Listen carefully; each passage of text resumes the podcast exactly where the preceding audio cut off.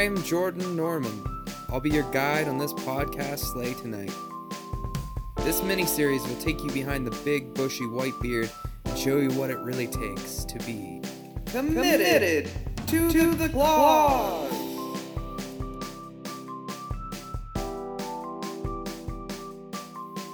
First, let's meet Steve. I am Stephen Teeuwsen, T E E U W S E N. Nothing like it sounds. There's just a bunch of vowels mashed together by a Dutchman trying to pretend that he was English. So, Teeuwsen, why are we doing this? Uh, you were pretty excited when I told you I was going to become Santa Claus. I'm taking you on the ride. I'm a little apprehensive about it. I think it's going to be a great opportunity.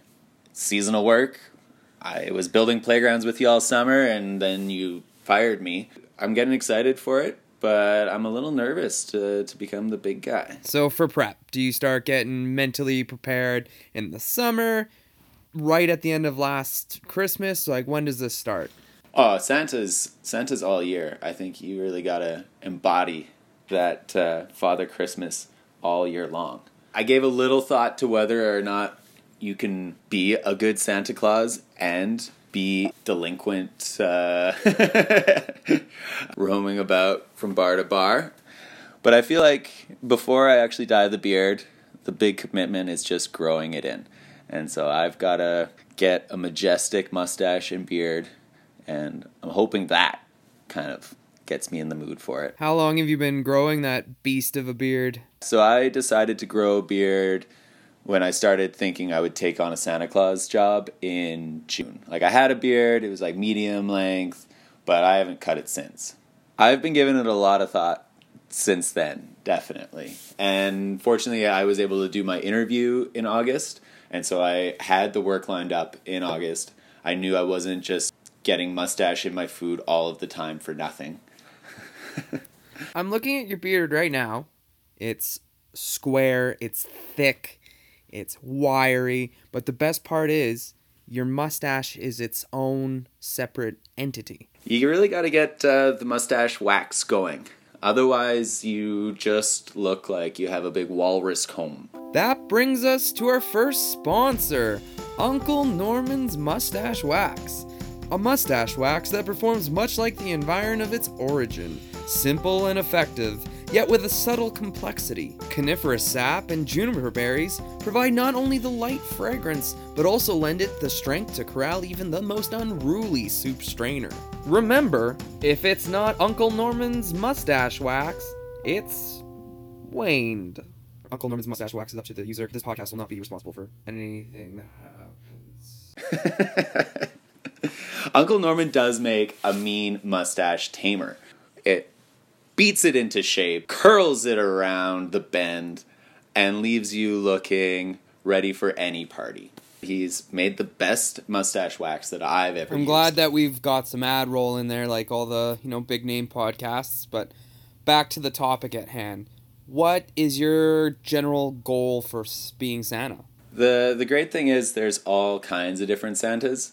Uh, you can go for the biggest, bushiest beard possible. I think I'm gonna go for a slightly more trim Santa. You know, I'm keeping the the sideburns in check. I'm squaring it off a bit, but uh, leaving the full mustache. I think most people trim the mustache. It's tough to make out with a giant mustache. You have to like lift it up over top of people. It's a commitment, but I think that the curly the curly stash is is where Santa's at. Why do you want to be Santa? I'm gonna be Santa, or I chose to take this on because, well, it was mostly financial motivation. To be totally honest, I I need some winter work. Uh, we had built playgrounds all summer, and this is a, a good transition. I'm hoping that I can bank a ton of money in December and then just go to Guatemala for the rest of the winter. But yeah, it's it's a big financial motivator. Like if you have a real beard and you're a good Santa, you can make a lot of money. Yeah, at West Edmonton Mall they'll only hire a real beard Santa, and I think when for a corporate gig, if people are seeking out a Santa Claus for their Christmas party, if you have a real beard, I think you're way higher on the list than somebody who's wearing a wig. When a good Santa's getting ready for a corporate gig, that corporate gig might only be an hour or two hours, but there's an hour of makeup and prep and getting in character and, tra- and going there and then being on for that one hour or two hours. I'm excited by the financial prospect, but it, it's still going to be an effort to make that money. You nervous about anything? Biggest thing that I'm nervous about right now is committing to having a white beard for six weeks. Like, I'm going to be the guy in the grocery store with a white beard walking around drawing stairs. Like I'm bleaching my eyebrows as well. This is a full commitment. I am that guy. So you're doing this for real? Like there's gonna be bleach involved? I'm gonna be actually bleaching my hair on my head, my beard, and my eyebrows. I'm probably gonna be doing some makeup when I'm Santa Claus, accentuate the the smile lines, maybe give some rosy cheeks. I haven't done the dye job, but from what I've heard, I have dark brown hair. It's gonna be at least two bleaches and a tone to even get close to white gray. So I'm hoping I can get close, but even then, I'll probably still be combing in makeup. You've mentioned to me in the past that you have a friend that's done this before, and so he must be helping you out a bit and giving you some tips. So I've been getting tips from my friend Chris, who's been doing this for years. He's my Santa mentor. He's like, he's been through it all. He used to be a clown. But I'm having a hard time wrapping my head around what it's going to be to get in character. Like, I'm not an actor. I'm going to be trying to have a bit of a script and improv off of it. So, where are you working? So, I am lucky enough that I got a job at West Edmonton Mall in everyone's hearts in Edmonton. This is the largest mall in the world. As long as I've ever known it, it's the largest mall in the world. I think by Anything every else? metric, store volume. like there might be another mall that has like slightly more square footage. Yeah, show me two mini golf courses, an ice rink, a water park, seals. And they have live marine animals swimming around a pirate ship in the mall. I'm new to this, but that's that's got that seems like a big deal, no? It's Is definitely the primo show in town. Heads and shoulders above Southgate and Kingsway and these other local malls. They have a pretty high standard that I have to live up to. Plus, there's, I mean, just being Santa.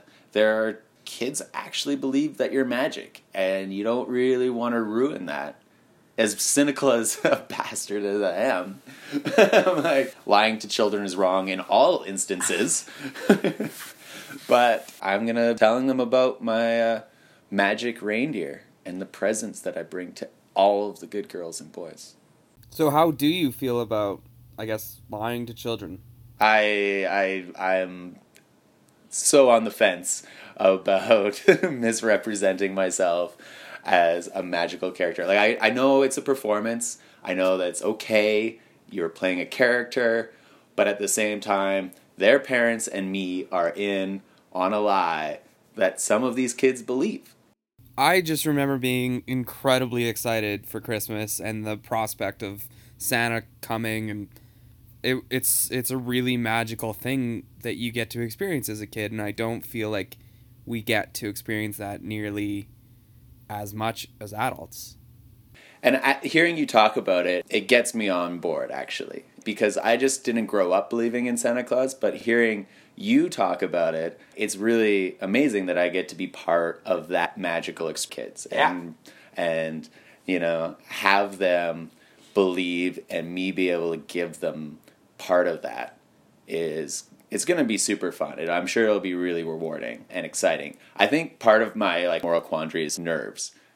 You know and so i'm like maybe i'm playing it off a little bit as a different thing. Hang on, did I hear that right?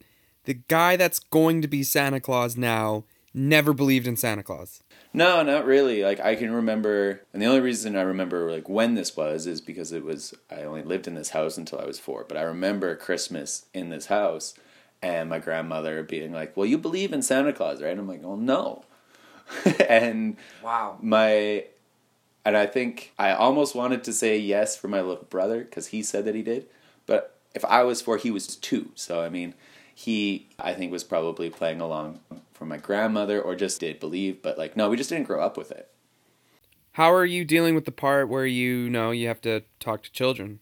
It's going to be interesting because I'm not a naturally goofy person. And when my way that I approach children is I just talk to them like I talk to any of my friends. The only thing that's different is I'll crouch down and make eye contact at whatever level the kid is at and then talk to them. And I think that's going to be my ace in the hole. I can, I really enjoy connecting with kids, talking to them like they're, like their opinion matters and not talking down to them. And I think having a bit of that with Santa Claus is gonna be fun. I think that they can be like Santa's a, like, wants to hear what I'm talking about and isn't just saying the script. I used to teach kindergarten when I for like three years back when I was 20, and it was incredibly hard for the first six months, and then I caught a rhythm with it, and I think that was yeah one of my big takeaways is there's no need to talk down to kids. We can just appreciate what they're into. I think that's just generally good advice for not only dealing with children, but dealing with anybody. So, what unique training have you implemented? I haven't implemented any unique training yet, and I know this is probably something that's going to get me later because I always approach things thinking it'll all just work. And then I'll go through the motions and I'll be like, oh, those are all the things I should know already. I think I'm gonna do a little study. You know, I gotta learn some reindeer names, make sure I got them on demand. Yeah, I need to be able to tell you any of my reindeer without missing a beat. How many? how many reindeer do you think you can name right now? Uh, you got Donner and Dasher, and like I said, Prancer already. And I think like we got, I don't know if they're, like, they're not all D names like Donner, Dasher, Dancer, and you said Vixen. So there's Blitzen is the rhyming one. Um, so I don't got them all right now. it's good. I think there's only eight that you got to remember besides Rudolph. I think I can learn eight. I know my social insurance number, my credit card number. I'm sure I can learn eight reindeer. What is your credit card number? This part of the podcast was removed for safety reasons. I don't have too many fears coming into it. I'm nervous about staying in character. I'm not an actor. And I'm doing long shifts. Like they don't switch out the Santa during the day, so we're at North Pole Place in the mall from 10:30 until 8:30. And if somebody's standing in line to see Santa at 8, they get to see Santa. So, you know, we can go past a 10-hour shift. And Of course, there's breaks and everything as well, but it's going to be a long day of of being this guy. I'm not too too worried about hanging out with the kids. I generally like that, and I know it'll go by. I will only be able to interact with a kid for three to five minutes generally, anyway. You prepared for the obvious and eventual sickness you will contract? I'm always in denial about getting sick. I just don't think I will ever. I feel if I don't believe in it, it's not true. I'm going to mind over matter, viruses, and uh, bacteria.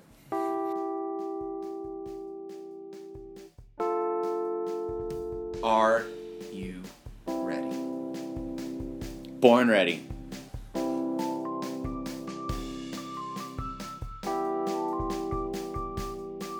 You've listened to episode one of Committed to the Claus. Hope you liked it. Hope you learned something new about Santa Claus.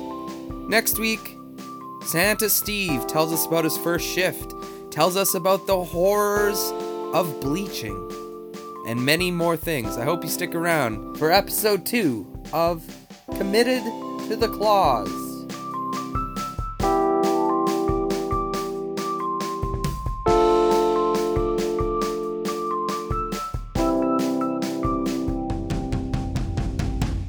At some point, the younger Santa Claus needs to kill the older Santa Claus because there's just not enough food to go around in the African savannah. Wait, Well, there's not enough like just Santa Claus titles, and there can be only one.